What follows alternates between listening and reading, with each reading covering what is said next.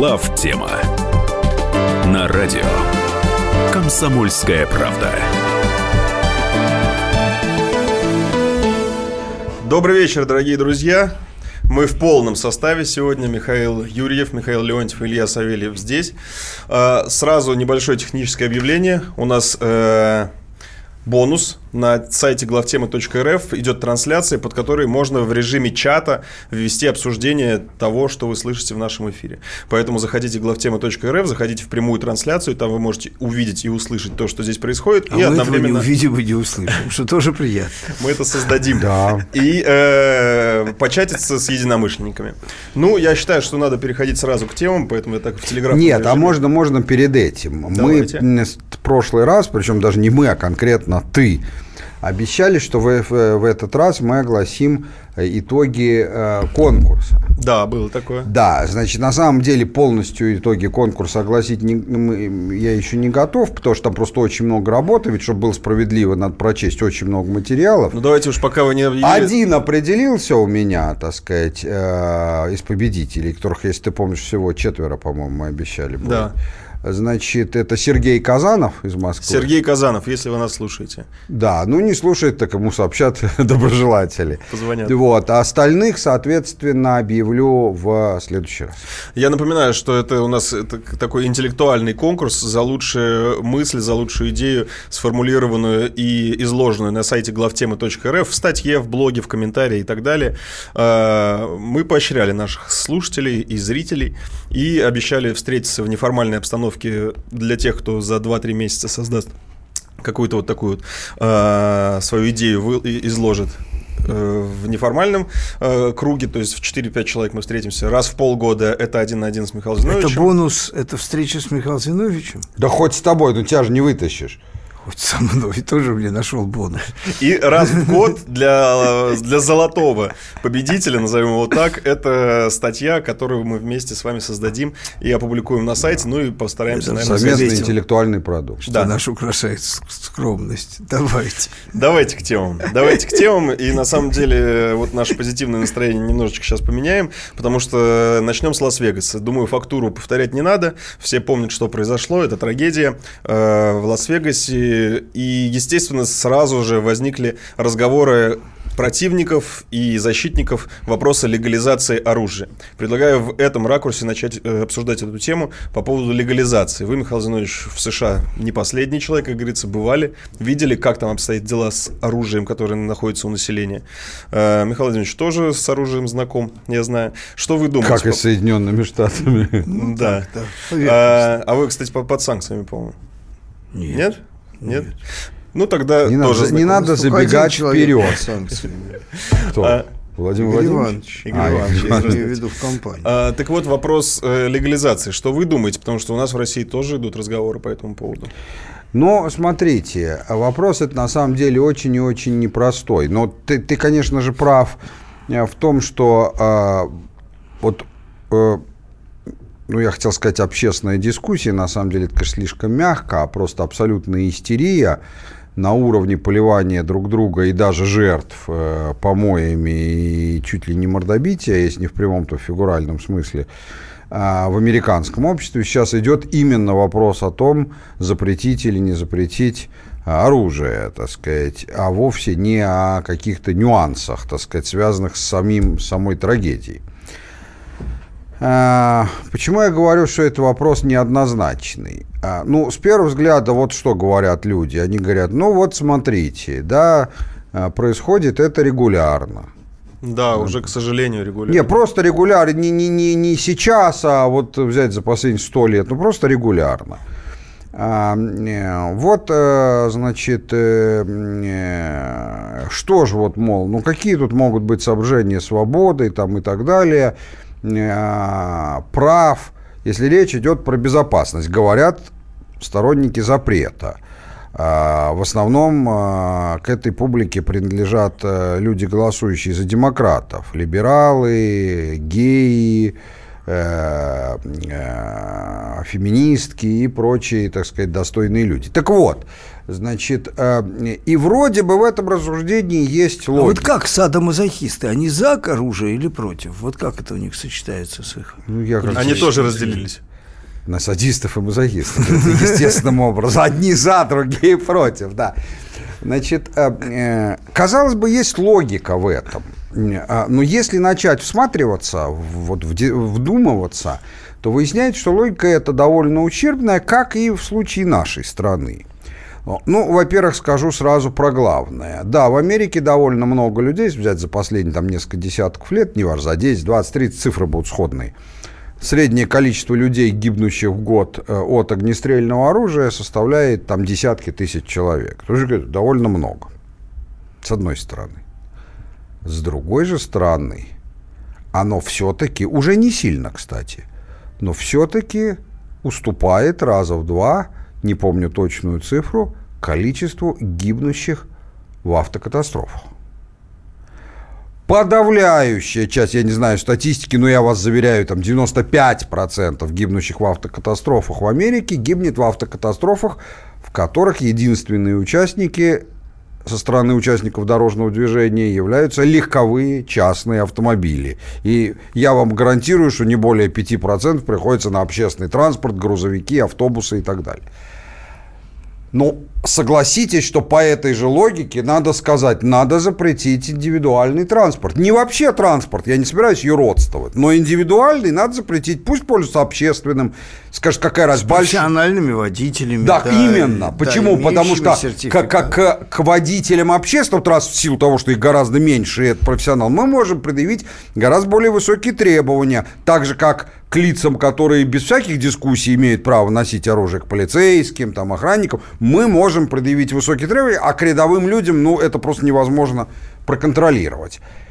Расстреляйте меня, если бы я понимал, в чем здесь разница. Самое смешное, что эта мысль, давайте запретим личный транспорт, она в актуальной политической повестке не звучит ни в Америке, ни у нас.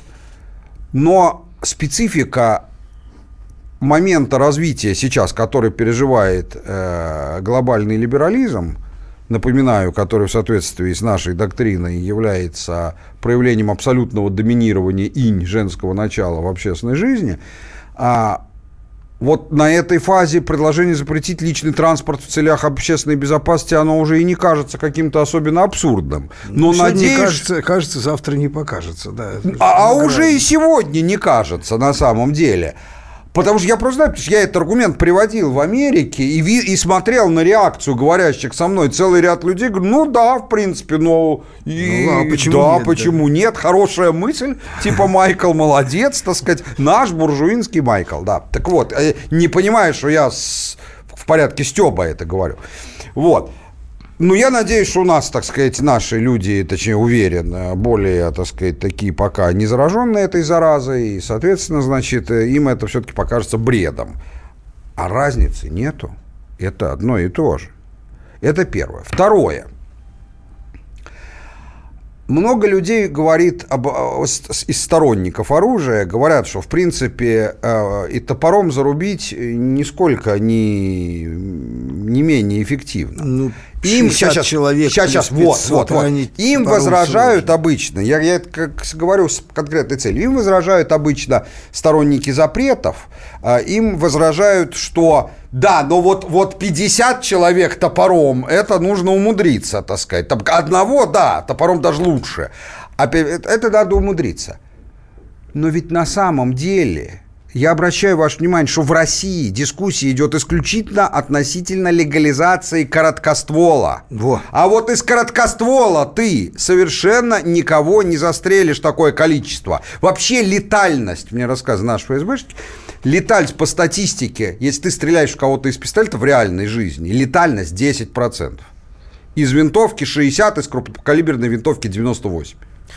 Друзья, пока обдумаете эту мысль, мы прервемся ненадолго. Далеко не уходите.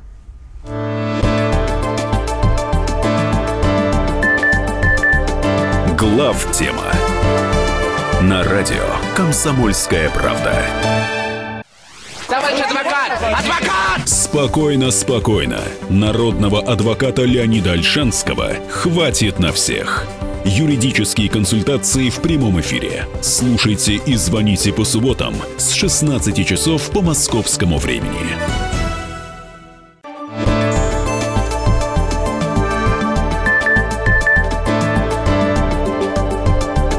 Глав тема на радио Комсомольская правда. В студии Михаил Леонтьев, Михаил Юрьев, Илья Савельев. Михаил Зинович, мы вас прервали, извините, продолжаем. Да, так вот я хотел сказать, что я вам вообще больше скажу, что вот, может быть, раскрою какой-то там, ну, не секрет, секрет тут никого нету, но на самом деле во всех обсуждениях, которые не публично проводятся у нас в стране, они многократно, и у президента бывали, у премьера, когда премьером был президент, вот, значит, а, э, э, по поводу оружия, на самом деле против выступает исключительно МВД. ФСБ, как ни странно это вам может показаться, у них абсолютно другие приоритеты. Они говорят, нам бы важно, чтобы винтовки бы запретили или хотя бы ограничили. Потому что, говорит, э, нас абсолютно не интересует, раз- э, носит ли народ пистолеты. Опасность терактов с пистолетом, она примерно такая же, как с топором. Вот. А вот винтовка, им и- с дикими усилиями удалось у нас запретить, и, кстати, с этим я так, в общем, могу даже и согласиться, э, запретить 50-й калибр, то есть 12,7. До этого он был свободно разрешен, у меня был. Вот, так сказать, и я вам хочу сказать... его... Сдал, поменял на 338. Ну, это почти то же самое. Ну, не важно, но он разрешен пока. Но это то, что пробивает в два борта любой бронетранспортер, там, с 300 метров.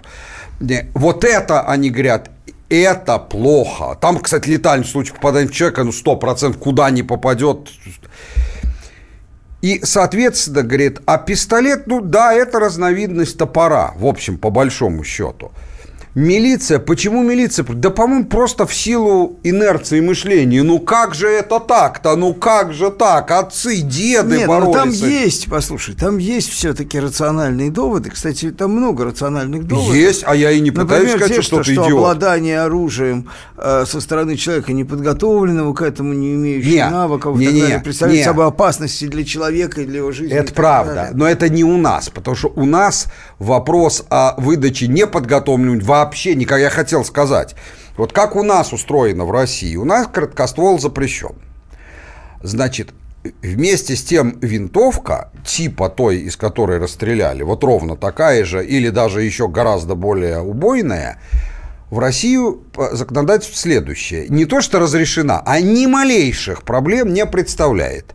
У нас ты вступаешь в общество охотников-рыболовов, а, всероссийское. Э, Конечно, это анахронизм, потому что не может одна общественная организация, не государственная, иметь таких преференций, но это настолько просто и недорого туда вступить, что вообще никому до этого дела нет. Приходишь, им главное, чтобы ты взносы уплатил, да, они небольшие. Приходишь, значит, э, получаешь квиток, идешь в милицию, говоришь, что ты хочешь, пишешь заявление, что хочешь купить гладкоствольное оружие, то есть дробовик, покупаешь его. Но ношение запрещено. Не ношение никаких проблем. Так сказать, в чехле вози, где, да, понятно, вот так вот ходить, конечно, нельзя. В чехле можешь возить хоть по Красной площади, никаких проблем. Ну, поверь мне, у меня пять э, этих стволов. Вот. Значит, э, соответственно, легальных, на всякий случай говорю. Значит, соответственно, дальше, через пять лет с момента получения тобой разрешения, которые выдают абсолютно рутинно. Это никто не рассматривает твое дело. Там просто делают... Раньше надо было представить справку, что ты не стоишь на учете в наркодиспансере и психдиспансере. Сейчас про учет не надо, они сами запрашивают. Сейчас ты должен в наркодиспансер пойти, очно явиться к психологу, который действительно задает вопросы по тестам, получить от него справку и непосредственно сдать мочу на наркотики, э, и, которые при тебе проверяют, э, значит, и, соответственно, тоже получить справку.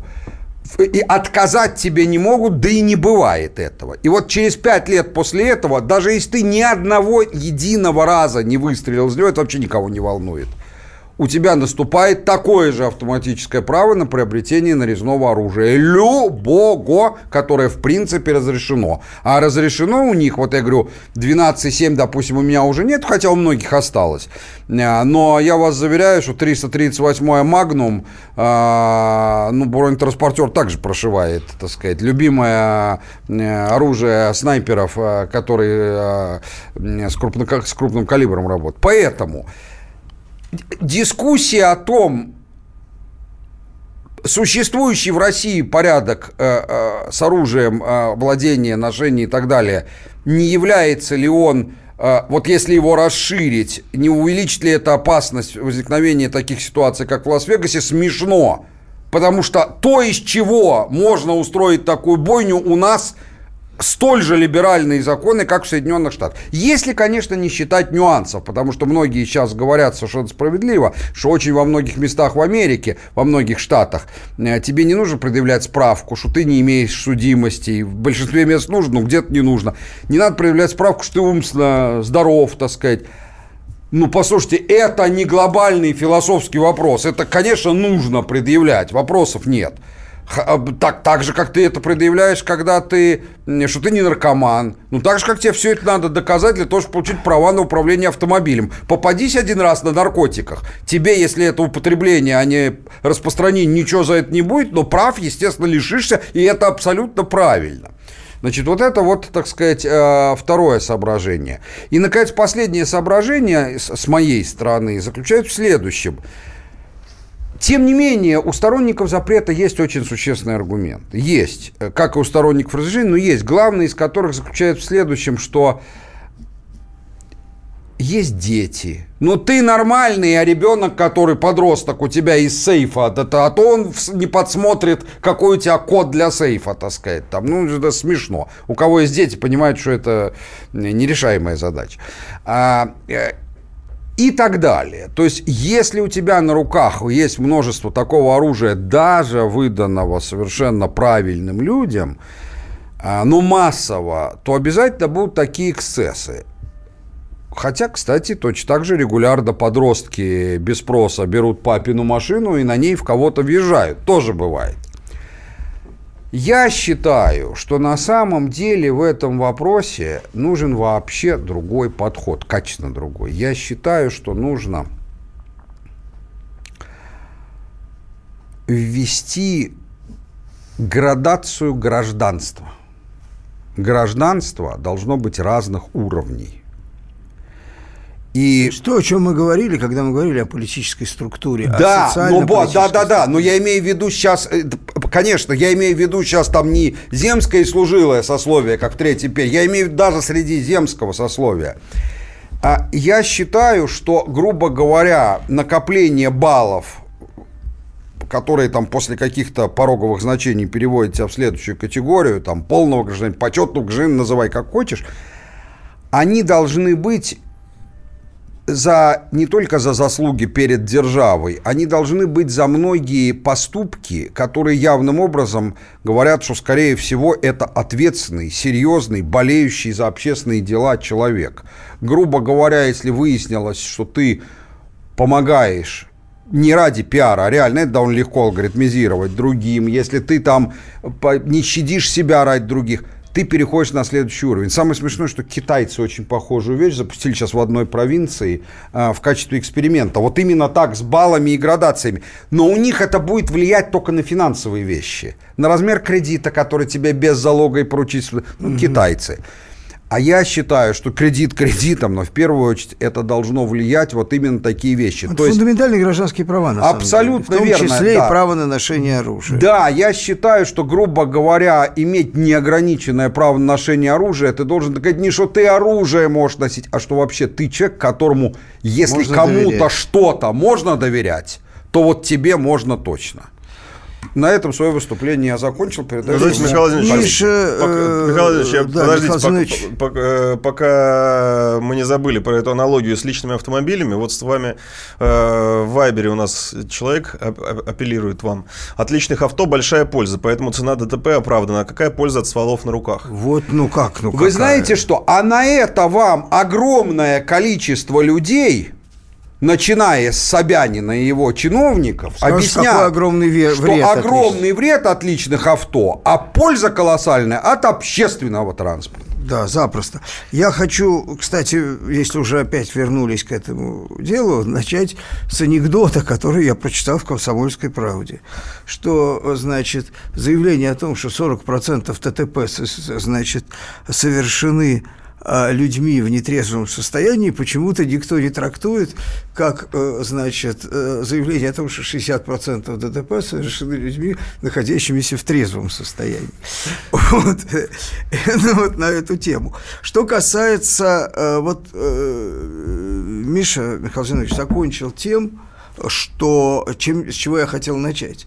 Гражданская ценность права на ношение оружия, которая прямо связана с гражданской зрелостью. Да, вот Америка – страна, которая вызывала зависть, в том числе и, э, значит, э, что, перерыв у нас? Давайте, да, ну, прервемся давайте я ненадолго, прервусь, да, поэтому, и- чтобы потому полноценно что- уже мы вас не Да, прерывали. конечно. Друзья, 8 967 200 ровно 9702, это WhatsApp и Viber, и 8 800 200 ровно 9702, это телефон прямого эфира. Звоните по теме оружия.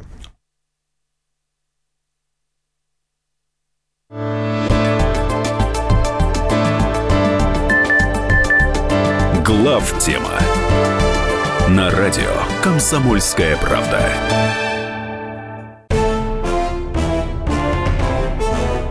Товарищи солдаты и офицеры российской армии. Полковник Баронец разрешает обратиться. Звоните и задавайте накопившиеся вопросы. Угроза НАТО, жилье для военнослужащих и перевооружение России. Обо всем этом Виктор Баронец знает лучше других. Программу «Военный ревю» слушайте по будням с 5 вечера по московскому времени.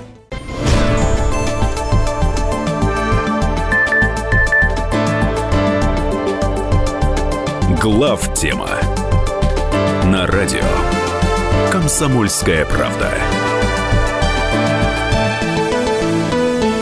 В студии мы в полном составе, Михаил Юрьев, Михаил Леонтьев, Илья Савельев, обсуждаем легализацию оружия, насколько это вообще э, реально и Я нужно. вот кончил тем, э, дальше продолжу, что вот эта структура, генетическая структура вот старой американской нации, американского гражданского сознания, когда лишить человека права на оружие означало лишить его, в общем, гражданского права, человеческого достоинства. Статуса полноценного гражданина. на сопротивление, право оказать, значит, э, ну, это знаменитое американское, что Бог создал людей равными, а кольт их уравнял, да, вот, и вот в этом идея американского равенства, что люди должны, граждане должны быть равны.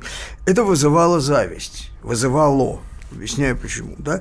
И хотелось бы, опять же, э, проблема в чем? Ведь на самом деле все аргументы, ну, кроме идиотских, а там много не идиотских, технических аргументов, которые противники, э, значит, свободного э, распространения, ну, мы еще раз говорим, мы говорим о короткостволе, здесь Америка ни при чем, значит, все-таки, вот, но, тем не менее, э, все эти аргументы, они имеют право на жизнь, зачастую они даже очень серьезные, они не зачеркивают контраргументов. Э, С точки зрения, вот, когда я говорю про зависть, да, я говорю о том, что вот эти вот э, гражданские ценности, хотелось бы, чтобы гражданин России был не менее достойным и самодостаточным и уважаемым человеком, ну, я сравню с вещью, которую я считаю омерзительной, совершенно гнусной подлостью. Это, например, запрет торговли крепким алкоголем в аэропортах. Это вот, вот это из этой области. Мы считаем нашу нацию кучей дегенератов, не способных нормально выпить в аэропорту. Из-за того, что такие люди где-то есть, мы всему народу нашему публично в международных аэропортах, где ходят люди других национальностей, с другими паспортами, показываем, что у нас живут бараны которые не способны нормально выпить в аэропорту. Я считаю, что это просто, просто оскорбительно. Мне вот это скотство просто, это плевок. Плевок в лицо э, российскому, в данном случае российскому многонациональному народу, да, и русскому в первую очередь. Вот. Вот это из этой же При этом, области. если ты будешь в, в самом самолете пить то, что они разносят за тройную цену, это пожалуйста. Пожалуйста, ну, там имеется в виду, конечно, что стюард э, контролирует. И Что он контролирует? Ты выпьешь два стакана, после этого тебя развезет, он тебе больше не даст, а уже и не надо. Ну, бывает. бывает. Вот. А, я говорю о чем? О ценностном, ценностном значении права на ношение оружия. И в этом смысле, кстати, вот смотрите, есть нации, где оружие хранится дома. Швейцария. Израиль, Швейцария. Что-то там не стреляют массово никого, да? Как Ну, проблема это не стоит. низкий. Все-таки это проблема гораздо более, это проблема того, что то, что было адекватным социальным устройством в Америке, сейчас в условиях, когда социум деградирует и гниет, уже не работает. Надо что-то с этим делать. Но это не проблема принципа свободного ношения оружия, а это проблема гниения социума. Это другая проблема. Если социум сгнил, то вы ему хоть, я не знаю, хоть вы им руки свяжите сзади, все равно они найдут способ нагадить, да?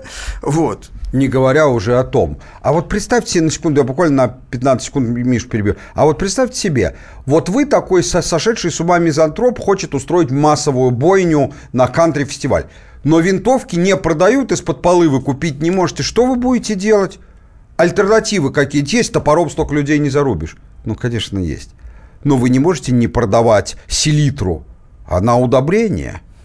А селитра, между прочим, это аммонал. Взрывчатка, который мощнее тротила. Да я сделаю там, это 10 секунд сделать взрывное устройство, от которого 300 человек. Ну да, у того же Пэдока вроде обнаружили огромное количество взрывчатки, он ей не воспользовался, потому что прибег к более простому способу. Хотя и тот несложный. Вот. А, так а, еще раз. Речь идет о том, что достоинство гражданское, которое формируется в обществе, где есть граждане, и где есть гражданство, и где есть достоинство, да, оно формируется тем, что ты человека не ограничиваешь в правах, не подозревая, что он, извините меня, чудак, да, на букву «М». А, Вот, и поэтому ему нельзя то делать, его нельзя то... Это, и это вообще унизи- желательнее всего, чтобы он в смирительной рубашке это ходил. унизительно. Если вы считаете, что значительная часть общества, то примерно о чем говорил Миша, не способна воспользоваться адекватно этим правом, ну создайте социальную структуру, где люди способные и достойные будут отличаться. Отделены. Отделены, да, каким-то образом рациональным будут отделяться от неспособных и недостойных. Еще раз говорю, идея демократии о том, что все люди равны, она лживая абсолютно. Современного прощения Современного, да. Она лживая, и она вызывает ложь как обратную реакцию, да, потому что когда ты объявляешь совершенно разных людей, разных качественных людей однокачественными и якобы даешь им одинаковые права, в этот момент ты начинаешь врать этим людям, потому что ты не можешь допустить, если ты ответственный управленец, чтобы эти люди реально пользовались равными правами. Это недопустимо, потому что это разрушительно для тебя, для твоей задачи, для любого управления, даже самого, может быть, иррационального, но тем не менее управления, да, это разрушительно, ты не сможешь с ними ничего сделать. Значит, ты должен этих людей просто обманывать системно, создавать системы обмана, создавать структуры обмана, создавать политический, э, э, политический механизм манипулирования и обмана, желательно работающий чрезвычайно эффективно, да? Может быть, это и очень эффективный механизм, надо понимать, что это механизм обмана, вот, и он приводит к, мягко говоря, к очень низкому качеству той политической системы, которая это практикует. Вот, вот о чем речь. Вот, поэтому э, я считаю, что в нормальном гражданском обществе, уважающем граждан, если таковое есть, если вы считаете людей гражданами, это не стадом, никакой достойной альтернативы права на самооборону, которая создается правом на э, ношение огнестрельного оружия, естественно, ограниченным какими-то там э, справками, допусками, я не знаю, элементарным обучением, еще чем-то, инструктажом и так далее. Вот ему нет альтернативы. Все аргументы все контраргументы, они не являются достаточными. Они серьезные, но они не являются, они не умаляют. Так же, как аргумент, давайте мы не дадим людям пить в аэропортах, давайте мы, значит, им запретим это, то, еще, да, всем подряд, потому что, ну, потому что бараны, ну, что же мы сможем сделать? Ну, говорим, баранье общество, да? Вот люди, которые это приняли,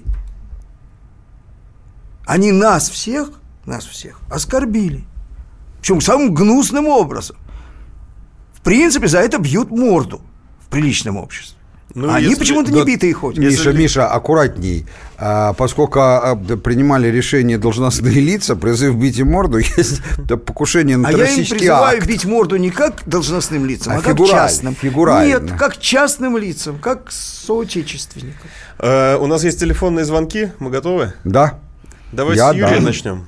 Ну, давайте. Юрий, здравствуйте. Э, Добрый вечер. Вы откуда я дозвонились? Из Москвы. Стараюсь побы- по-быстрому. Э, Первое. Охоту надо запретить. Э, Нет никакой необходимости э, в убийстве э, животных ради забавы. Второе. Значит, для прошивки бронетранспортера существует армия. Третье. Значит, если вы обвешаетесь пистолетами, я не знаю, чем там еще, автоматами и винтовками, это вас не спасет, потому что преступник всегда совершает преступление из-за угла. Для, э, вместо того, чтобы покупать э, пистолетов, лучше э, заставлять МВД работать более активно на поиск и ловлю преступников. Э, В Америке э, разрешение имеют на оружие, но у них э, самая высокая преступность в мире из-за этого. Что касается питья в аэропорту, то для этого существуют специальные заведения. Какие Очень специальные странно. заведения в аэропорту Очень, существуют? очень, очень странно, что вы ездите в аэропорт для того, чтобы пить. Спасибо. Значит, я езжу Юрий, для того, спасибо. чтобы делать то, что я хочу. Вот этот вот человек является убогим. Вы убогий. Понимаете, да, во-первых, вы врете все время. В аэропорту нет заведений для того, чтобы пить крепкие напитки. Нету, понимаете? Нету. Не, ну есть рестораны, естественно, но, а вы не хотите кушать. Значит, давайте я В отвечу. ресторанах в аэропорту тоже запрещено. Да ладно. тебе. Крепкие. Ну, здравствуй. Крепкие. Сейчас они знаю. просто ликвидировали крепкие Хорошо, напитки в аэропортах. друзья, я хотел бы сказать, что я абсолютно согласен с Мишей в сути, в чем, что звонивший нам э, слушатель, безусловно, является убежденным либералом, а поскольку я считаю либерализм, а, вот как в середине 20 века было нацизм, фашизм в виде коричневая чума, я считаю либерализм ра- радужной чумой, я считаю его самым большим злом современного мира.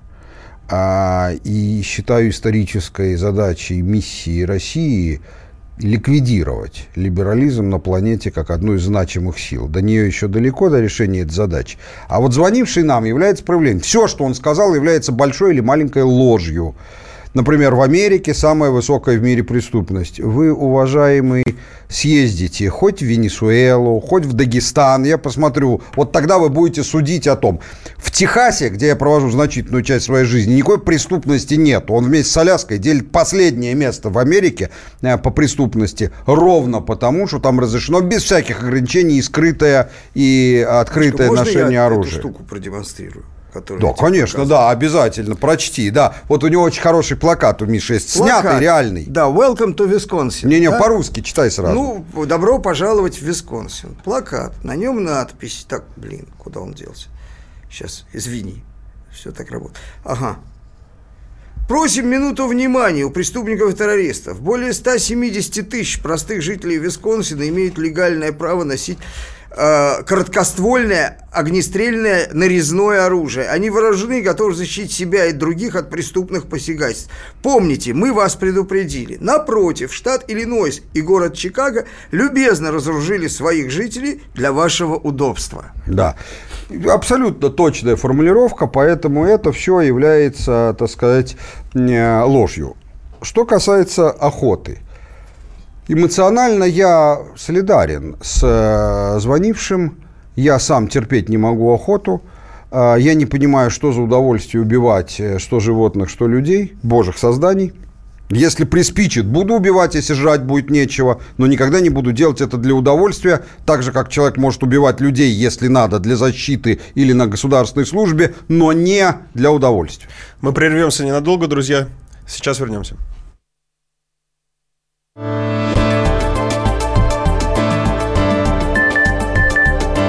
Глав тема на радио Комсомольская правда. И в России, Мысли нет и денег нет.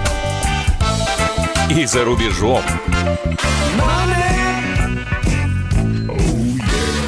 Да хоть на Луне. Как же ты не дурачина, братец, если у тебя много сантиков, а ты в тюрьму попал. Деньги правят везде. О них говорили, говорят и будут говорить. По будням с 13 часов 5 минут по московскому времени в программе «Личные деньги» на радио «Комсомольская правда».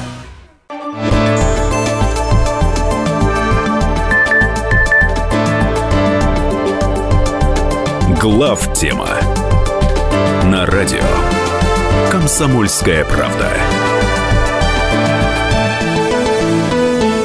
Студии Михаил Юрьев, Михаил Леонтьев, Илья Савельев. Мы продолжаем, обсуждаем вопрос легализации оружия. Михаил Зинович, по поводу охоты вы не закончили. Да, так вот я хотел сказать, что мне это очень близко, так сказать, в том смысле, что для меня я не буду дружить близко с человеком, не хочу сказать, руку не подам, но близко дружить с человеком, иметь близкие отношения, которому нравится убивать животных, я не буду.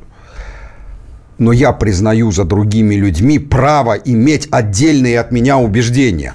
И если кому-то охотиться нравится, я могу с ним не дружить, но я против того, чтобы запрещать ему это.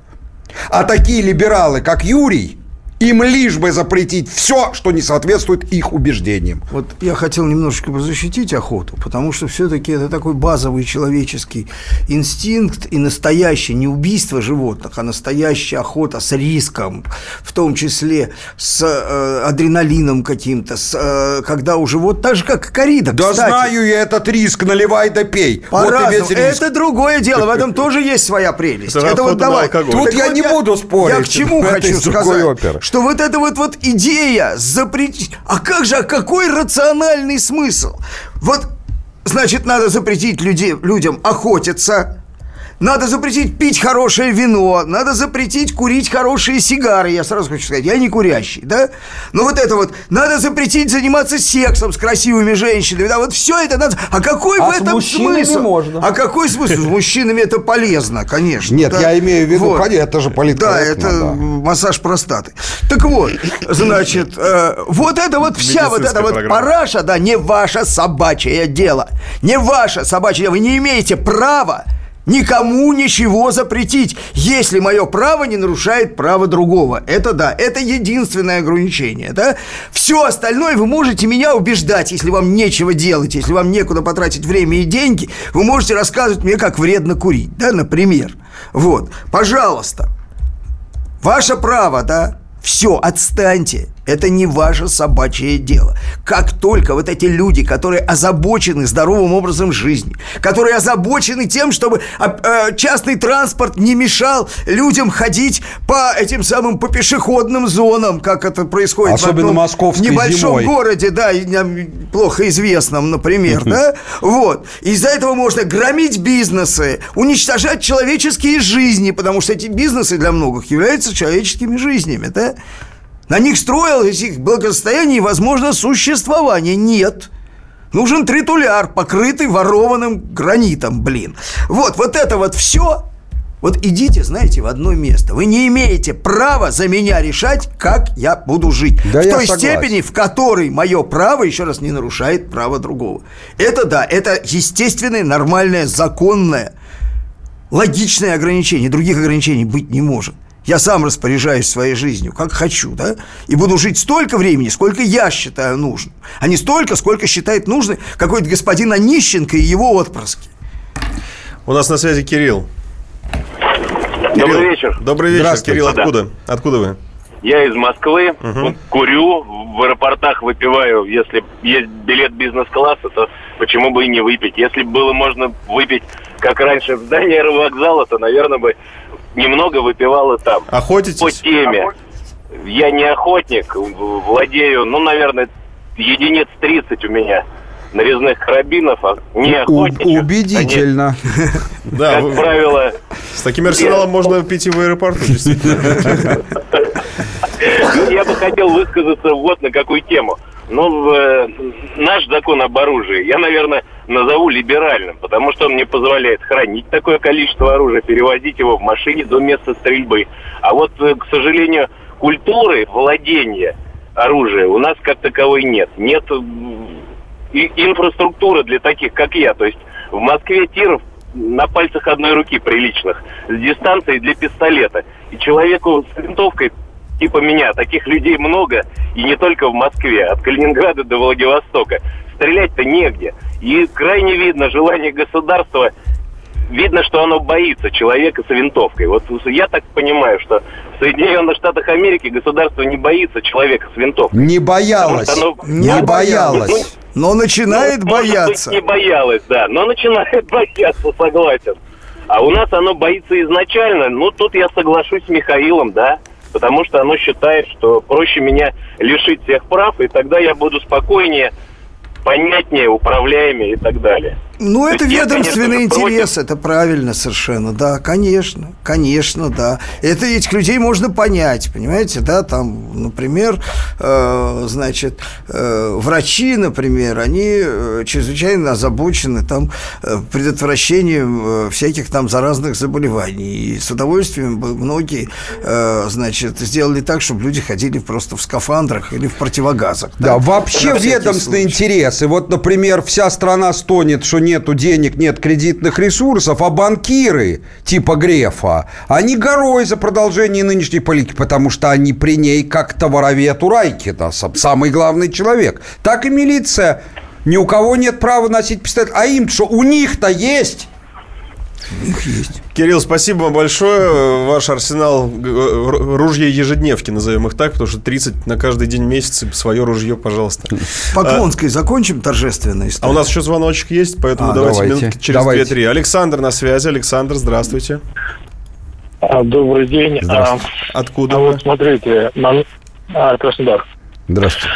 Смотрите, а вот если было бы разрешение на оружие, да, свободное, да, вот не было никаких бы блатных, голодных, каких-то авторитетов непонятных, каких-то воров в законе. Вот даже пример это в Сургуте ходил этот э, с ножом, сколько людей порезал. А разрешение на оружие, человек с оружием голову прострелил бы и без всяких бы вот этих последствий бы. Это один момент. А я не думаю, что вот вы говорите, что в Штатах государство боится. Я не думаю, что боится, потому что ну, менты в Штатах то работают. Они без разницы с оружием, не с оружием, закатают как бы без проблем и все. Ну, ну такому в, в, в общенародном плане человек прав, конечно. Вот, э, значит, единственное, что э, нигде никакое ношение оружия, даже его массовое распространение не мешает развитию организационной преступности. Вот, в странах э, типа, значит, каких-нибудь Филиппин или Венесуэлы или так далее, где вообще принято стрелять без повода в живого человека. Вот, а с поводом так и просто не при обязательно, да. Вот, в общем, организованная преступность развита, да, и в Сургуте и так далее, и в Штатах она есть, как известно из тех же самых из американского кино периода рассвета, так сказать, американского гражданского сознания, да, вот, э, но бояться, когда мы говорим, что они начинают бояться, вы поймите, да, э, Америка стоит перед э, перспективой на самом деле настоящей Э, настоящей гражданской войны на самом деле, да? Вот. Причем не той гражданской не войны... Не холодной, а настоящей. Да, не той гражданской войны, которая была при Линкольне, когда они там выясняли отношения между Штатами и, в принципе, строили американское государство. А той гражданской войны, которая идет к разрушению американского государства, так же, как к разрушению э, российского государства шла наша гражданская война, вела, да? Она была преодолена... Нет, просто было построено потом другое, другое государство. государство. Так вот, Значит, и э, в этих условиях, конечно, те объемы оружия, которые, значит, э, э, накопились в Америке, они не будут использованы на благо американского гражданского общества. Вот есть просто, я не хотел это по другому поводу, но есть еще одна новость по поводу перспектив запрета Rush Today в Соединенных Штатах, и то, что американские журналисты, работающие в Rush Today, массово начали увольняться, потому что на них оказывается нечеловеческое давление. Вот Америка страна при всех своих колоссальных недостатках, она вот за эту пятую поправку держалась смертельно. Я помню, сильное впечатление производит этот фильм, вот «Народ против Ларри Флинта», напомню, это американский порнограф, по сути, издатель Пентхаус Хаслера, да, который сказал, что если пятая поправка не защитит меня, это право на свободное выражение, э, значит, своей мысли, да, вот, то она не защитит не такую сволочь, как я, то она не защитит никого. Вот это американское общество понимало, оно за это держалось. В отличие от европейцев гнилых, держалось, оно больше ни за что не держится. Оно больше ни за что не держится. Они, их истерика по поводу распространения оружия и истерика по поводу Russia Today – это истерики одного порядка.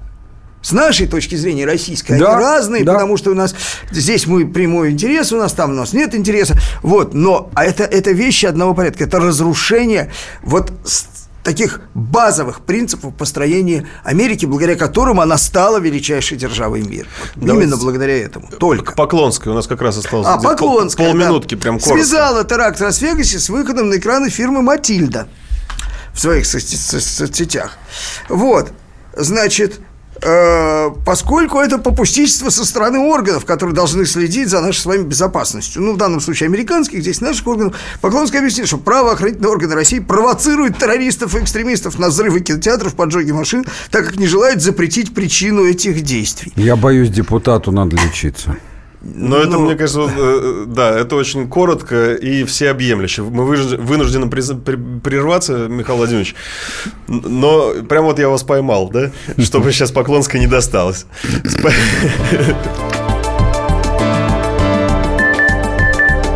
Глав тема на радио Комсомольская правда. Мигранты и коренные жители. Исконно русская и пришлая. Культурные конфликты и столкновения менталитетов. Пресловутый НАЦ-вопрос встает между нами все чаще и острее. Ставим его ребром на радио «Комсомольская правда». Программу «Национальный вопрос» слушайте каждую пятницу после 7 вечера по московскому времени.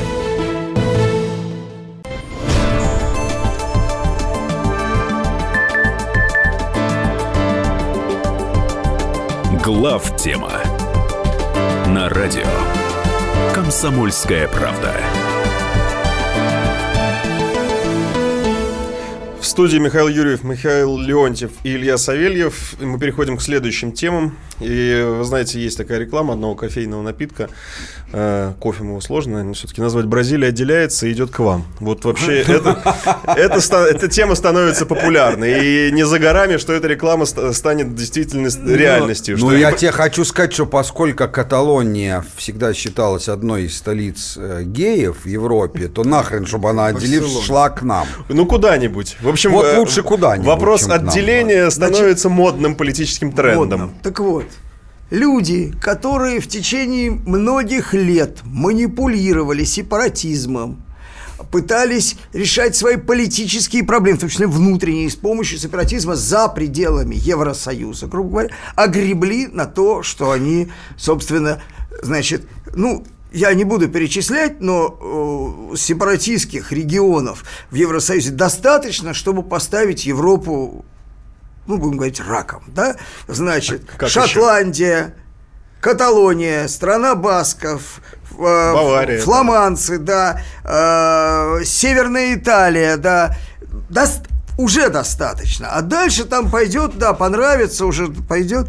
Так вот, я вообще презираю сепаратизм. Я понимаю, что когда люди борются за собственное национальное выживание, за собственную идентичность, которую пытаются насильно стереть, да, вот, и так далее, это все понятно. Я курдов, кстати, могу понять, да, вот, а, но а, тем более, что им обещали, в принципе, тогда, когда всем все обещали, деколонизаторы, псевдодеколонизаторы, да, их просто надули. Вот. А, Ну, не их одних. не их одних, нет, многих, вот. Но они просто это помнят, они очень упрямые, упертые Ну, такие ребята. колонизаторы вот, были. значит... А э, нас в 89 сепаратизм году это, не, не надули? Это всегда Про нерасширение НАТО. Это всегда примитивное. Ну, вот не будет так же, что произошло со Стамбулом, с Веной, там и так далее, да, произойдет с той же самой Барселоной. Это будет провинци- пров- провинциальная задница. если это произойдет. Другое дело, что этого не произойдет. Я немножко знаю каталонцев, я представляю себе это. Ничего, вот Ну, оказался расскажите, политактически, расскажите. ничего Так ты расскажи. Расскажите, хорошего чем сказать. Ты знаешь, а мы не ну, я, я знаем. скажу, да, вот каталонцами. Рахой оказался прав. А кто это такой? Это э, Премьер Испании. премьер Испании, А. который, который, с одной стороны, значит, не дал им провести реально полноценный референдум, сорвал его, вот. С другой стороны, просто не хочет с ними разговаривать. Не то, что он не хочет, он разговаривать с ними через посредников не хочет. И что они сделают? С оружием выйдут. Каталонский какой-то реал выпустят, да? Что они будут делать? Евросоюз сказал... им, Соберут отряд боевых пидорастов. ну вот ничего. кстати, и вот они армия. сейчас, видно, Не в полной растерянности. Они по инерции даже независимость объявят. Она будет ничтожной. Ничего не получили. Если баски не получили независимость, люди, которые кровью, в том А числе чужой, баски, за а баски как раз другая публика. Баски публика совсем другая. Вот. А это сытая публика, которая с жиру исключительно бесится. С При двумя, хочу- с двумя «С». Хочу заметить, что эта история в чем-то напоминающая Украину в том смысле, что, э, значит, э, в Каталонии огромное количество испанцев, вот, и огромное количество каталонцев, везде они встроены в испанский истеблишмент, в испанскую жизнь, в испанскую журналистику, колоссальным образом, да, это просто абсолютно идиотская, кретинская процедура с точки зрения человеческой, реальной человеческой жизни, интересов людей, интересов той же самой каталонской культуры и так далее. Но это вот, оно вот, это, это, это хайп. Хайп этот поперло, да? Вот. Значит, что касается нам-то, это меньше интересно. Нам интересны как бы аллюзии, связанные с нашими проблемами. Конечно, потому что это все Я здесь перебрасывается на нашу реальность. с э, BBC, которая обильно цитирует неких политологов, в основном украинских, которые говорят такую потрясающую вещь.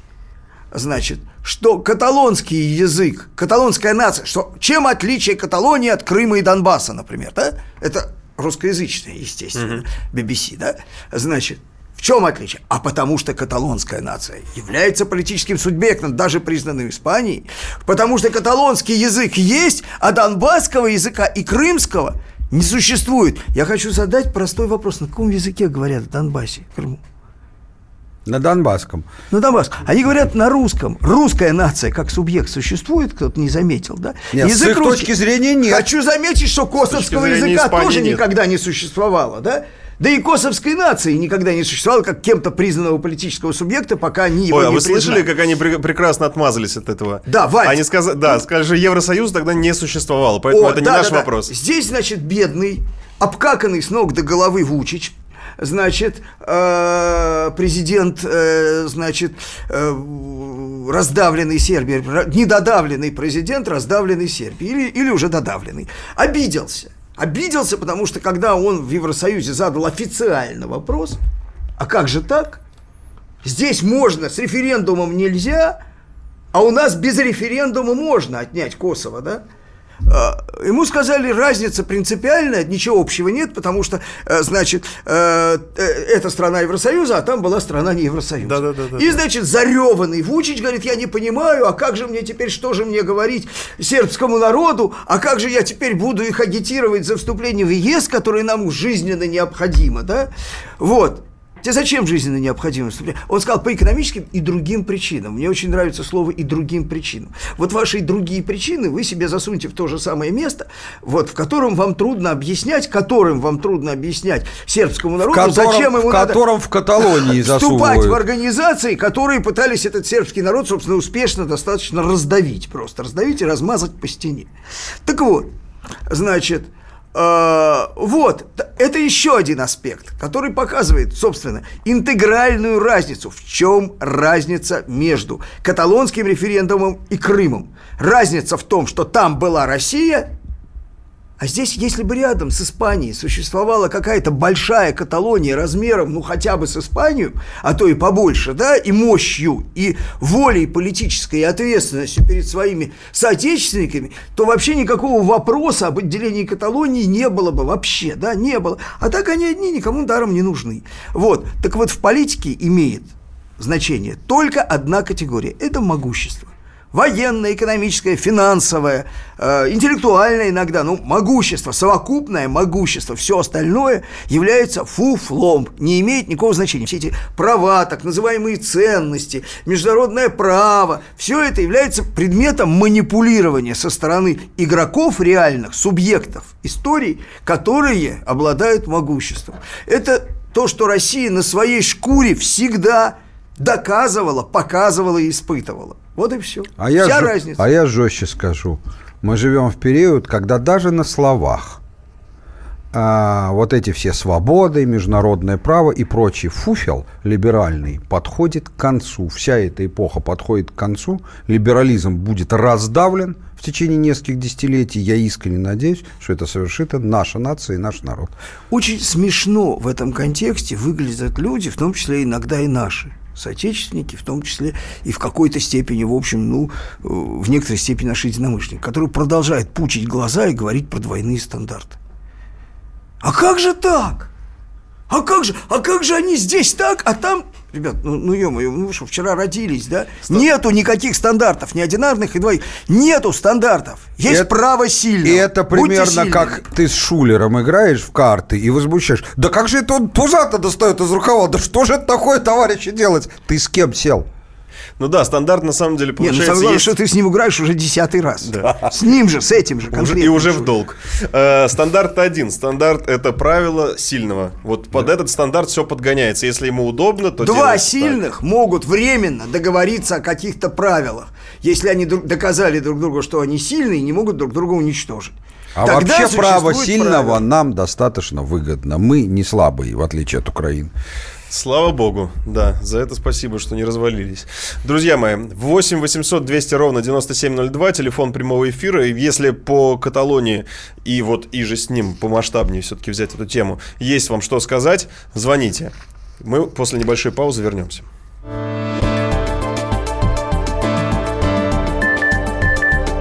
Глав тема на радио Комсомольская правда. Будьте всегда в курсе событий. Установите на свой смартфон приложение «Радио Комсомольская правда». Слушайте в любой точке мира. Актуальные новости, эксклюзивные интервью, профессиональные комментарии. Доступны версии для iOS и Android. «Радио Комсомольская правда». В вашем мобильном.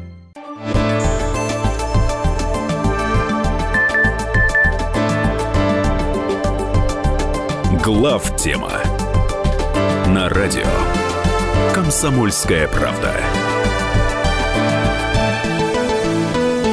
Мы продолжаем. В студии Михаил Леонтьев, Михаил Юрьев, Илья Савельев. Переходим к следующей теме.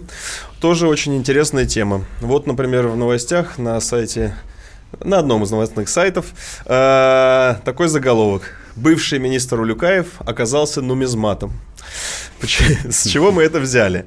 Э, На заседании в Замоскворецком суде обвинители огласили протоколы обыска, согласно которым в сейфе, установленном в служебном кабинете Улюкаева, была обнаружена коллекция золотых монет. Среди них были 5 весом по одному килограмму, а одна золотая монета даже весом Что 3 это за килограмма. монеты по килограмму? Это, видимо, ну, нумизмат. Не, слитки, Э, слитки, ну, слитки. Конечно же, Слитки, нет, ну, коне- это, это адвокат Улюкаева Адвокат, говорит, да. говорит, что он нумизмат, что это монеты просто А, такие а, монеты. Вы просто не понимаете, вы дорогих больших монет не видели, господа прокуроры. Да нищеброды мы. что там Нищеброды. И еще, ну, до, до кучи там часиков на 800 тысяч рублей. Я хочу сказать, что А, честнейший человек. И еще 250 тысяч долларов. Вопрос. Честнейший человек, он хранил это на работе.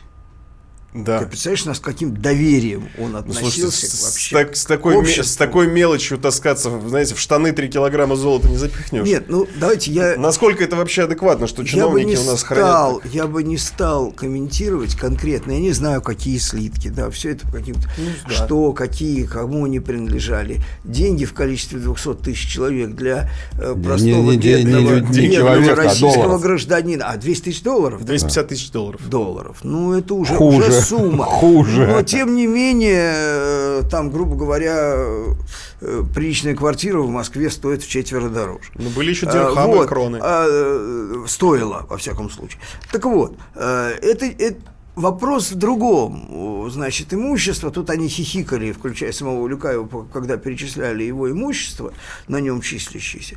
Насколько я помню, Алексей Люкаев всегда был на службе, на государственной или так далее, жил, в общем, на зарплату. Тут выясняется, что у него были какие-то бизнесы, аффилированные бизнес-структуры. Но вообще-то государственному служащему не разрешается это иметь. Себе, да, я, как бывший очень, госслужащий, смело вам об этом заявляю. Очень давно работает замом министра замом ЦБ и так далее в разных местах. Да. И на самом деле очень давно, да, э, его последняя жена тоже Мы вместе деле... зачислялись на работу в правительство в ноябре 91 -го года. Так он с тех пор и работает. Не из бизнеса вышло. Нет, ну там у него был перерыв, когда Гайдар ушел, он в институте был замом у него.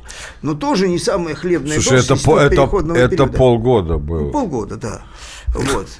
Значит, потом его призвали назад, в отличие от Гайдара.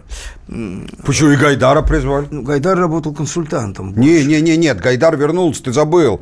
Гайдар проработал ИО, ну, он назывался он первый зам председателя правительства а, в течение да, до конца 92-го. он в правительстве должен Да, конечно, сейчас а через полгода, в середине 93-го, вернулся просто министром финансов и проработал еще полтора года. Ну, что ты мне рассказываешь, я при вместе с ним работал. Амнезия. Ну, ну, ну, Миш, это точно, Амнезия. вне всякого сомнения. Вот, но, но, значит, а, что-то я не помню, правда, извини. А, ну, так вот, а, и а, его а, личное состояние очевидным образом даже для таких петых, значит, либералов, как Навальный, например, не соответствует его легальным возможностям. Это очевидно. Э, когда, я еще раз повторю, есть такой аргумент, а что он так мало взял при сделке, значит, 4, сколько у нас там было по Башнефти, э, ну да, там ну, под 5 миллиардов. Это да. Как вот. большой специалист по сделкам. Брал, он же адекватный человек, он брал же не за сделки, да, он вот же сделку не сказать, заключал. Конечно, конечно. Он брал за исполнение своих текущих должностных обязанностей. За И очевидно, да? я так думаю, что это, наверное, дока... ну, не имею права утверждать, но так вот похоже, что это была такая вот устоявшаяся традиция. Вы понимаете, вот есть э, здесь Прайс. допрос, значит, э, Олега Феоктистова, который в компании у нас был, э, значит, безопасностью заведовал в это время, где он говорил об обстоятельствах, связанных с, э, собственно, с началом оперативной разработки, и он говорил, что когда Улюкаев, значит, э, потребовал у э, Игоря Сечина, значит, вознаграждения,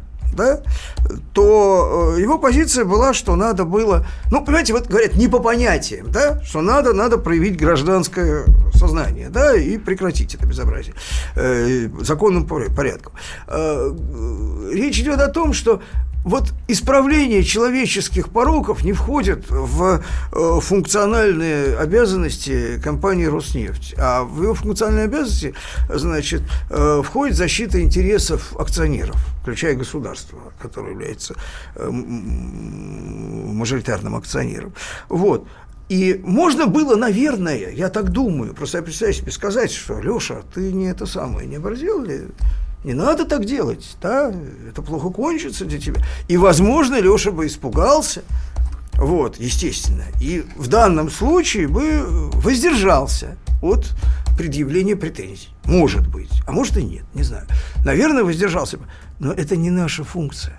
Мы не обязаны воспитывать Улюкаева. Улюкаев был воспитан Егор Тимуровичем Гайдаром, хотя я думаю, что он ему этого не учил, и был воспитан Лешей Кудриным. В данный момент я не уверен так точно, что он его этому не учил. Да? Но тоже надеюсь. Но вот они его воспитали. Нет, Кудрин как раз, человек. Кудрин не клептоман. Я, я надеюсь, еще раз надеюсь. Ну, да? вроде. Да. Вот, не, не замечен. Э, так вот, но это их кадр. Не мы его должны были воспитывать, да? Вот. А реакция была абсолютно естественной и нормальной. И еще раз, надо прекратить всю эту парашу на тему о том, что провокация, не провокация. Это оперативное мероприятие, связанное с абсолютно явным и точно, когда говорят, что там не произносят, ну какой же, ну Улюкаев же не дебил, ну не произносят э, публично слово взятка 2 миллиона, вот, ты, пожалуйста, не перепутай, вот здесь, значит, подарок, а здесь взятка, взятка, да. Лешенька, взятка, ты да. не... Это Бабе вот то, что, цветы, то, что дитя просил, да? Ну, когда в тексте есть, что, извини, мы объем собирали, не успели, да. задержались, ну, какие там еще могут быть Это трактовки? котлеты там из долларов, а не из мяса. Ну, то есть, ну, абсолютно выявленные, доказанные человека взяли с поличным, с огромным количеством доказательств. Надо иметь какой-то нечеловеческий, какой-то извращенный цинизм, чтобы ну, вы можете выдумывать любые оправдания для него. Там, я не знаю, больная бабушка, что угодно, да? А вы знаете, нету, но, нету сомнений, но вот, по крайней мере, у людей, у народа, сомнений по поводу виновности у Люкаева нет. Так же, как не было сомнений... У народа по... нет, но у нас есть вот. многочисленное вот. Э, меньшинство, категория, значит, бывших трудящихся, которые считают себя народом, им не являясь. Это Нет. интеллигенция. Она верит в то, что ей нравится и хочется верить. Да? И никогда не поверит ни во что, что ей не нравится, не хочется верить, пока это на нее не обрушится. Нет, но чем больше э, они защищают значит, э, э тяжелого предмета, в, чем больше они защищают преступников, тем сильнее они ослабляют свои ряды. Это не это не проблема. Проблема заключается в том, что народ верит в то, что Васильева была виновата, Улюкаев был виноват. Вопрос да, был в том, чтобы суд, это суд ве... не обгадился. Народ в это верит, не зная. Не это знаю, правда. Да. Ну, как-то да. вот душа чувствует. Но боюсь, что в данном случае народ верит и прав. Главное, нет, но главное, чтобы дело-то до конца довели. Ну, слушай, давай так. Ну, давай не, упот... не уподобляться всяким э, эхо всякого этого э, и лондонским э, говнюкам, так сказать, и не будем считать, что наш суд является каким-то, так сказать, посмешищем. Я ну, не верю, что при наличии такой доказательной базы в суде суд... может быть другое решение, кроме как обвинить. Не лишен недостатков в целом судебная система, да, вот, но при этом хочу заметить, что при той степени публичности, при той степени резонансности, которая есть у этого процесса, совершенно исключено, чтобы там э, были какие-то, значит, э, какая-то, как, ну, чтобы там, возможно, были какие-то варианты, потому что ну, ну, все совершенно ясно. Варианты могут быть в э, там, избрании Э, ну вот мера пресечения, например. Такая э, абстрактно нормальная, но с точки зрения общей практики э, редко применяемая в таких обстоятельствах. И, ну, мы же знаем, мы же видим, что люди пишут у нас, да, почему там за какую-то курицу или там за Это да. Да, человека сажают, а за э, 2 миллиона долларов он, значит, находится под домашним арестом, да? Да, да, вот. да, да. Все-таки суд не идеален. Но не до конца. Но не, будем... Я считаю, что нормально, что А что в тварном мире вообще есть идеального? Ну, это мы сейчас далеко зайдем, Михаил. Ничего, ответ Нет, очевидный. это правда, это да. правда. Будем следить за этим делом, будем смотреть. Но действительно, сейчас уже даже публикуют расшифровки, даже излишне публикуют расшифровки э, суда, переговоров телефонных. Но будем надеяться, что в этот раз мы дойдем до конца и увидим все-таки, как справедливость восторжествует. Друзья, после небольшой паузы опять вернемся. Напоминаю, телефон прямого эфира. Я думаю, что мы э, посвятим какую-то часть нашей программы интерактиву. 8 800 200 ровно 9702. И спасибо, что пишете мы все читаем. 8 9 6 7 200 ровно 9702. Это WhatsApp и Viber. Э, активно обсуждаете. Активно. Спасибо вам большое. Все читаем. Сейчас ненадолго прервемся. Новости.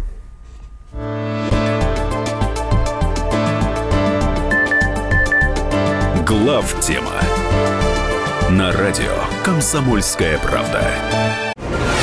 Мы его сделали. Скорее качай мобильное приложение «Комсомольская правда» для iOS. Фото, видео, статьи и прямой радиоэфир. Крупнейший новостной сайт в вашем кармане. Доступны версии для iPhone и iPad.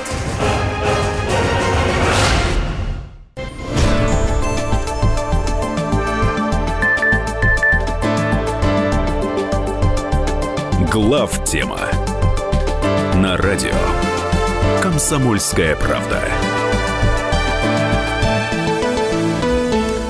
студии Михаил Юрьев, Михаил Леонтьев, Илья Савельев. Ну, переходим к следующей теме.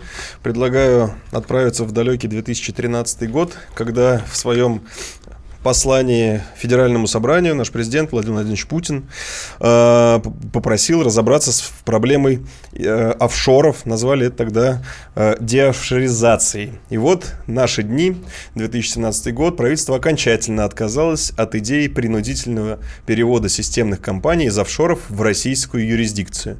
Это невозможно, заключила комиссия э, в соответствующем докладе первого вице-премьера Игоря Шувалова, доложили президенту Владимиру Путину. Путину. Настолько ли это невозможно, что надо было 4 года готовить это слово, состоящее из не такого большого количества букв? Но мне представляется, что это, в общем, тема... Знаете, вот бывают темы, которые на грани анекдота.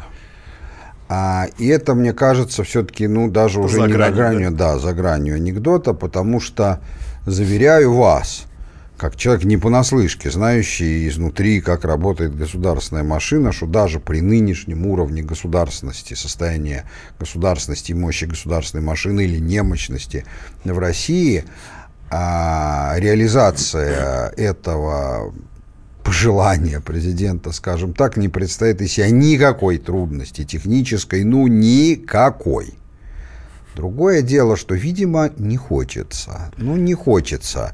И ведь не случайно, так сказать, э, вот э, вдумаетесь, э, как бы это сказать, чтобы иск в суд не получить.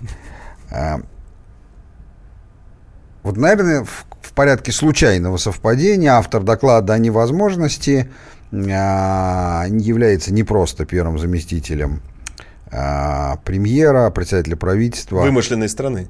Нет, нет, нашей, а еще и э, самым официально богатым э, членом правительства, так сказать, с большим состоянием. Конечно же, как все наши состояния, полученным, конечно же, легально и вне связи с выполнением служебных обязанностей. Тоже нумизмат. Ну, в общем, да. Э, Все это, друзья, анекдот. Все это анекдот. На самом деле проблема офшоров, она начинает э, во всем мире становиться актуальной. Я хочу сказать, что не думайте, что это проблема только России. Например, еще при президенте Буше как-то вдруг обратили внимание, ну не знали бедные, что такая вот, например, маленькая, но гордая компания а, э, General Electric, девятая на тот момент компания по капитализации во всем мире – центром аккумуляции прибыли имеет вовсе не американскую компанию, так сказать, а ну, так случайно получилось багамскую. И вот внутри США особенно налогов-то и не платит. Поскольку General Electric э, является стратегическим партнером сейчас нашей компании American Attain, я, мы с ними в очень теплых отношениях. Мы спрашиваете, говорит, ну а что это же разрешено? Это же американская ментальность. Там нет хорошее, плохое. Есть ты, ты соблюдаешь закон или не соблюдаешь. Ну, собственно, к ним никто и не предъявлял претензий. Просто отталкиваясь от этого, решили с этим кончать. Ну, были попытки там. Вот, примерно как у Шувалова. Такие по эффективности примерно такие же, да? Я хочу сказать, это я просто привел как пример, что это не чисто российская проблема. И вы можете сказать, так ты же вот и демонстрируешь, что это тяжело, вот даже американцы не справляются. Но дело в том, что масштабы бедствия в Америке от этого несоизмеримо меньше, чем у нас. Поверьте мне, что это ну никаких проблем, ну никаких не представляет. Для этого в нашей стране не надо делать ничего. Для этого нужно вызвать руководителей этих 70 компаний к президенту и сказать, друзья, к вам есть глубокая просьба, в течение года полностью закрыть все офшоры. Они будут закрыты, поверьте мне. Вот даже так не вызывали. Не-не-не, Миш, вызывать же может по-разному, да, ну, ну, послушай. А вот смотрите, есть... Ну, Миш, Миш, Миш. Ну, ну Закрывали, кстати. Кого? Ну, ладно. Я не... Кого закрывали? Нет, я понимаю, у кого чего болит, тот о том и говорит. Понятно, что представитель Роснефти имеет в виду маленькую, но гордую АФК-система, ну, которой, ну, что с них, если за них солнцевские вписываются, то что ж ты хочешь, от, чтобы у них еще и офшоров не было, ну, в конце Они концов... Шуваловым вписались, думаешь? Ну, я не знаю, перед кем они вписали. Они публично вписали, что не, не, не замайте, дескать, наших, да, так сказать, вот. Честнейшие люди. Да, так сказать, там, Арнольд не наш, так сказать, действительно не наш. Откуда, ну, не, они ладно. не говорили, что не наш. Они говорили, что чистейший человек. Да, понятно. ну, Как как раз все. как- нет. А вот так смотри- ты в любую тюрьму зайди или в лагерь, или в, в СИЗО, и послушай, что народ говорит. Все безвинно страдают. Вообще ни одного нету, кто за дело. Все безвинно. Ну, вообще, э, на жаргоне воров называют деловыми, Ну, конечно. Вот они деловые. Да. Я к Деловые. чему все это говорю, друзья? Важно в этом вопросе анекдотическом только понимать, что не надо перегибать палку. В чем перегиб палки? Вот, например, перегиб палки заключается в том, что а, там два или три года назад выпустили очередные правила, направленные на борьбу с офшорами. Слушайте, многие из этих правил, они носят издевательский характер. Просто откровенно издевательский. Я просто думал повыполнять их, ну, там нашел лазейку, решил, потому что там, например, есть такое. В любой компании, где у вас есть зарубежный более 5%, вы имеете право иметь. Вы должны мало того, что сообщить об этом в налоговые органы, вы должны представить заверенную отчетность самой той компании, в которой у вас 5%. Откуда вы ее возьмете? Ну, конечно, кто же ее даст-то? Не, если она публичная, это не проблема, вы можете ее с сайта распечатать. А если она не публичная, это, это нельзя выполнить. Это примерно напоминает мне, как э, там э, э, старый анекдот, как там э, э, при поступлении в ВУЗ там Иванова спрашивают, сколько человек погибло при бомбардировке Хиросимы, там, там 80 тысяч, молодец, пятерка. Рабинович спрашивает, сколько человек погибло при бомбардировке Хиросимы? 80 тысяч, спасибо. Поименно теперь, пожалуйста. Вот примерно то же самое. Ну, каким способом это может выполнить? Никаким. А потом я разговаривал с одним замминистром, который это имел отношение к этому, он мне прям говорит, ну, мы понимаем, но это специально, чтобы вам жизнь раем не казалась. Я говорю, хорошо, кому-то понятно, а я вот, например, тут при чем? Да, у меня за, за рубежом есть активно, но они никак с Россией не связаны. Ну, понимаете, мол, не на таких же, как вы, так сказать, ориентировались, а на других. То есть, короче говоря, все должно быть на уровне здравого смысла, все должно быть на уровне э, в меру, но, конечно, вот, на мой взгляд, а, деофшоризацию нужно проводить в течение квартала, это более чем достаточное время с десятикратным запасом, так сказать, с пятикратным, для того, чтобы это сделать. А тех, кто пишет такие доклады, я бы предложил отправить, э, ну, куда-нибудь там, Я хочу сказать, что Не в на Багамы, а в момент Магаданы. это вообще вопрос ну, хотя бы в гей-клуб. национальной безопасности, потому что все э, разрешенные офшоры, они очень плотно контролируются. Да, конечно, Более чем. Да, более конечно, чем. конечно. И в условиях, э, собственно, э, экспансии санкций, а ничего кроме экспансии санкций ожидать не следует, да, э, это просто, просто подстава. А вот э, результатом вот этого четырехлетнего труда был э, вывод, что применение принудительных мер перевода широкого круга системообразующих организаций в юрисдикцию Российской Федерации создаст значительные риски для экономики страны в целом.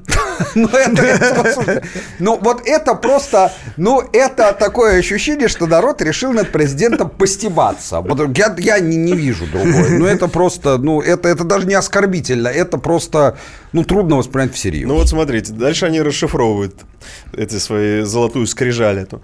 Э, Риски возникнут за счет ослабления конкурентных позиций на мировых рынках и неисполнения контрактов во внешнеэкономической сфере, в связи с чем утверждение единых критериев системной организации признано нецелесообразным. Ну, это стандартная вещь. Ты говоришь, что это с правом, э, с изъятием для, от- вот в отношении действующих контрактов, где условиями не допускает свободная смена э, юридического Ну, конечно. лица Есть по... условия конечно. действующих контрактов. Да это Есть- вообще ни о чем. Я говорю, с управленческой точки зрения ни о чем. Есть требования иностранных партнеров, по, по которые тоже в каждом отдельном случае должны в каких-то совместных там сделках, предприятиях и так далее, да, которые должны учитываться, ну, поскольку требования, просьбы там э, разной степени обоснованности. Это надо учитывать, если мы заинтересованы в какой-то сделке, то тогда, безусловно, приходится учитывать. Но речь идет о деятельности, собственно, э, российских э, экономических агентов, да, которые проходят через э, нероссийские юрисдикции, и все. Не, ну это... то- ну, я говорю еще раз, кроме как анекдотом или стебом, я не могу объяснить, так сказать, там, ну, то есть... э, ну, я То есть понимаю, отказ от уклонения от законных, на- законного налогообложения на территории Российской Федерации представляет собой огромные риски для экономики России. Вот что говорится-то по-русски. Ровно это. да? Ну вот да- даже такой... То есть, если вы в России будете платить налоги, это создаст огромные риски. Ну, либо у вас налоговая система такая, извините, ребята, что вы Да нет, она вроде сейчас такая, это, не знаете, лучшая, но и не худшая. Это все продолжение по того, о чем... не совсем ровно. Не, ну, конечно, кроме нефтянки, но, ну, слушай, он же не про нефтянку доклад говорит, а вообще про всех, кроме оборонки. Кстати, если это так спокойно и нормально и не опасно иметь в офшорах компании, и если при этом перевод их обратно – это риск для экономики, почему же оборонку исключили и ее надо переводить? Тогда, по всей логике, оборонку совсем уж на всякий случай надо, Надо обязательно держать в офшорах. да, Чтобы так Миноборонки у нас Чтобы не рисковать. Пуэрто-Рико Чтобы лежало, точно да? не рисковать.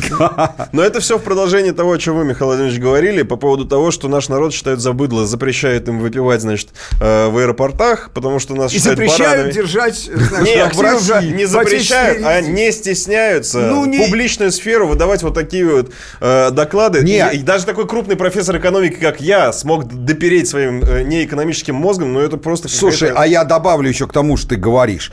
И оказывается, это люди что, по сути, говорят? Не, не только граждане у нас все быдло, мы так думаем. Компании тоже все быдло. И это, на самом деле, большая подстава для президента. Потому что ну, на такое положительно реагировать будет... Мне тоже кажется, что президент, э, как бы, да, он не разбирается в экономике, но тут особенно и в экономике не надо разбираться, чтобы понять, чего стоят те твои сотрудники, кто готовит такие доклады. Пусть мне позвонит, я расскажу, если он так не разбирается. Я-то хоть как-то допер до этого. А, Дорогие друзья, Одна минута у нас до ухода на паузу. Прям вот сейчас поймали меня. Я думал, может быть, звоночек взять. Ну, давайте, может быть, следующую часть сделаем интерактивной. Как Давайте, давайте, только пусть люди звонят. Да, друзья, Чем-то давайте. Вот- интересным. Вот, теперь уже вы не отвертитесь. 8 800 200 ровно 9702. Что-нибудь действительно интересное на злобу дня. И, может быть, даже с вашей точки зрения. Прям хорошо бы было подискутировать.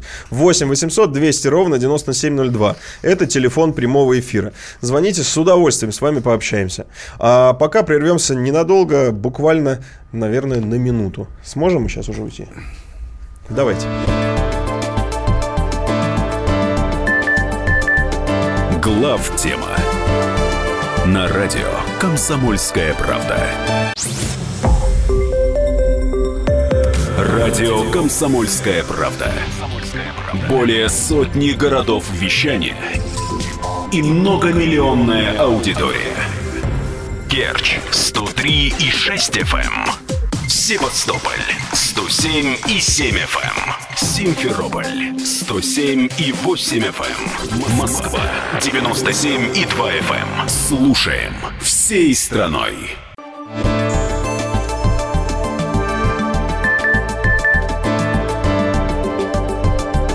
Глав тема на радио Комсомольская правда. Студии Михаил Юрьев, Михаил Леонтьев, Илья Савельев и вы, уважаемые слушатели. Кто у нас первый дозвонился? Алексей. Алексей, здесь вы? Добрый вечер. Добрый Здравствуйте. вечер, здравствуйте. Э, Добрый вечер, умнейшая ведущая, вам из морозного Екатеринбурга. А что, у вас холодно уже? Ну, у нас тут э, то желтое, А то ли? панели, то красное, там около нуля там ходит ночью. Но у Вот, нас ночью э, плюс 4, не сказать, что так уж теплее. Да. А вот в Испании тепло и солнечно, а все им не имется, да? Есть момент. Да, не имется. им. Хочу задать вопрос с исторической параллелью. Вот. Вопрос-то первый. Неужели сами каталонцы не понимают, что в результате, э, если выйдут, и они станут слабее, и Испания станет слабее? Это первое. А второе, что-то я вот сейчас пока звонил, вспомнил, что в Екатеринбурге же тоже была похожая история, что пытались, ну не пытались, а декларировали э, Уральскую республику, Россель, да? И это было обусловлено тем, что хотели просто они как республика платить меньше налогов, как Татарстан тогда платил в 90-е, как Чечня, э, когда она еще платила, если что-то. И, может быть, есть какое-то тоже финансовое обоснование всего этого референдума и прочего. Может, там в Испании тоже по-разному там налогооблагаются регионы. Ну, э, я начну с последней части вашего вопроса. На нее исчерпывающие, вот в книжке, забыл, как она называется, ну, всем известная, где законы Паркинсона и законы Мерфи, да, изложены. Вот один из них звучит так, закон Мерфи. О чем бы ни говорил публичный политик, на самом деле он говорит о деньгах. Поэтому в этом смысле можете не сомневаться, что конечно. в конечном итоге, так или иначе, конечно, Хватит оно... кормить и спать. Да, оно все Хватит завязано... кормить Кавказ. Да, на деньги, Хватит да. кормить еще кого-нибудь. Конечно, и я даже больше скажу. Можете не сомневаться, что в самом конечном итоге все завязано даже и на личные деньги, которые в кармане. Историю с э, Уральской республикой хорошо помню, тем более, ну, в общем, помню так сказать. А, э, значит, на самом деле а, а, историческая параллель, а, понимаете, вот главный вопрос, который вы задали, он очень хороший, а, а, потому что на, на, на нем очень важные тенденции современного мира вскрываются – а вы говорите, неужели они не понимают, что Каталония, что выделившись, станет гораздо слабее, и Испания в целом без Каталонии тоже станет слабее? Это, конечно, так. Это не вопрос, понимают они, не понимают. В современном мире, по крайней мере, западной его части, где полностью победило женское начало до гипертрофии, никого, никому не нужно и не хочется быть сильным они, ну, врагов нету. Если вдруг враг появится, то от одного типа врагов защитит большой брат, так сказать, в виде США, а от маленького врага э, в виде террористов мы просто сдадимся от иммигрантов, так сказать. Поэтому э, их нельзя напугать тем, что они станут слабее, сильнее. Конечно, станут слабее, а им и не нужна сила. Им главное друг другу попы подставлять, так сказать. Вот. Поэтому, э,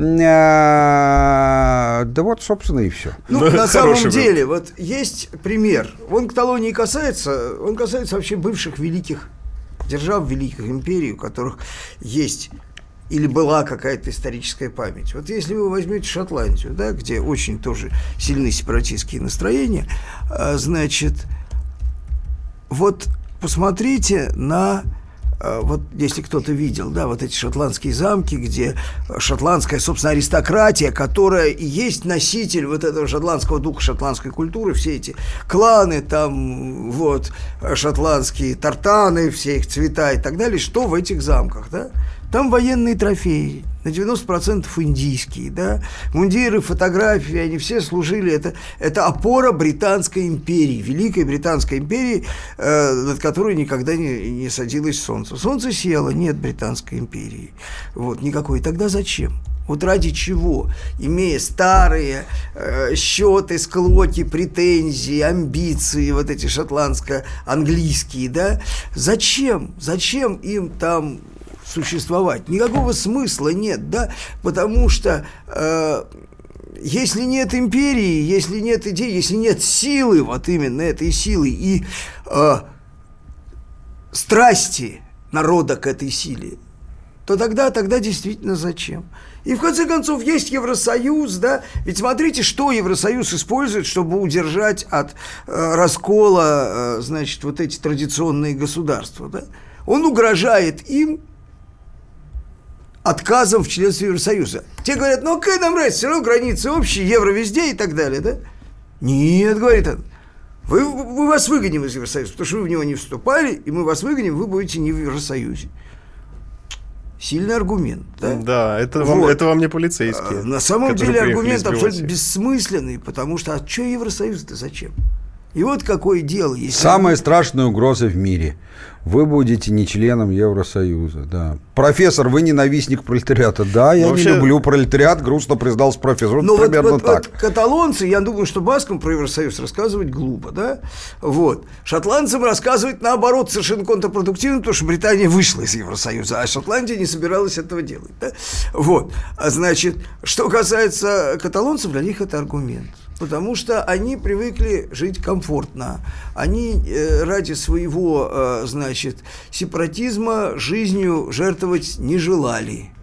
Не желали. Никогда особенно. Вот. И и не будут. Но вообще... И поэтому я, я абсолютно уверен, что э, каталонский опыт, э, значит, э, обретения независимости кончится ничем. Да ничем, ничем. Их никто не раздавит. Просто как-то все уйдет в песок. Не, в тот момент, когда они объявят независимость, это будет катастрофой для этого, как он у нас, Дему, Димон, пан... Пуч Димон. Пуч Димон, похож Пуч. на Ким Чен Ына почему-то. Нет, так Пуч или Димон, это же разные Пуч это слова. слово, Пуч Димон. А, понятно. Пуч Я Димон. думал вместе. Подожди, не надо. Он вам не Пуч Димон. Без грязи, Вот без так вот. грязи. А, ну, примерно понятно. Давайте дальше, чтобы еще э, люди успели задать свои вопросы. Виталий у нас на связи. Виталий, здравствуйте. Здравствуйте. Здравствуйте. Откуда вы к нам дозвонились? У меня вопрос такой. Откуда вы, Вы откуда, Виталий? Виталий, нам география Я интересна. Я из, Сара- из Саратовской области. Отлично. Да, У здравствуйте. меня жена из Саратова. А, Отлично. Вопрос такой. Вообще смена, соци- вот, э, смена социального строя государства, как она проводится, если, скажем, без революции, можно, э, во- возможно такое, что, как у нас в 91 году, у нас что, революции, кажется, никакой не было, правильно? Понятно, вопрос вас понятен. А, а, ну, я вам скажу больше. Как правило, смена строя, даже самая глубокая, и происходит без революции. С, с революциями или переворотами это гораздо более редкие в истории случаи. Вы скажете, чем ты можешь этим доказать? Ну, как чем?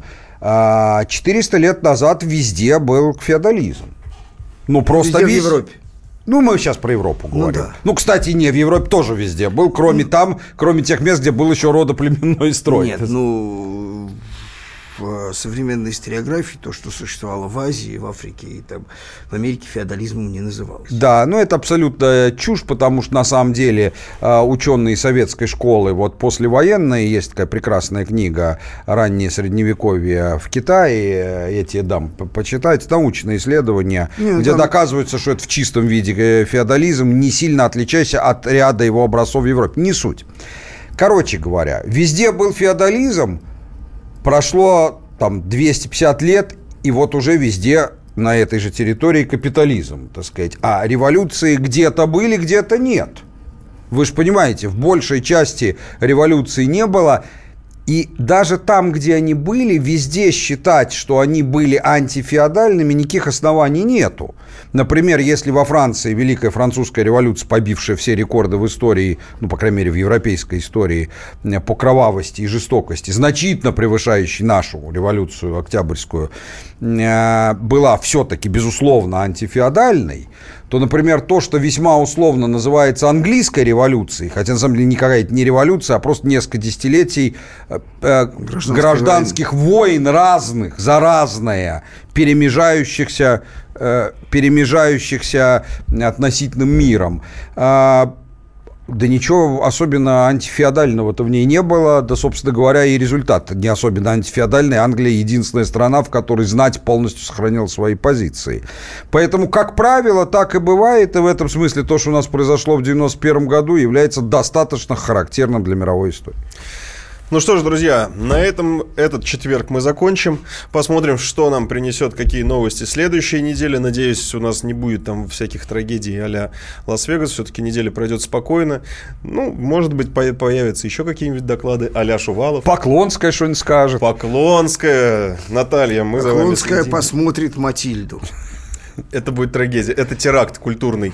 Вот. Если, если она дойдет э, и не сожжет там ни кинотеатр, ничего, это уже будет достижением. Нет, ну это же и- эти теракты это массовые, как правило, да. А Друзья. это индивидуальный террор. Друзья, это- всем до свидания, хорошей недели. Это была главная тема. До следующего четверга. Глав тема на радио Комсомольская правда. Радио Комсомольская правда. Более сотни городов вещания и многомиллионная аудитория. Челябинск 95 и 3 FM. Керчь 103 и 6 FM. Красноярск 107 и 1 FM. Москва 97 и 2 FM. Слушаем всей страной.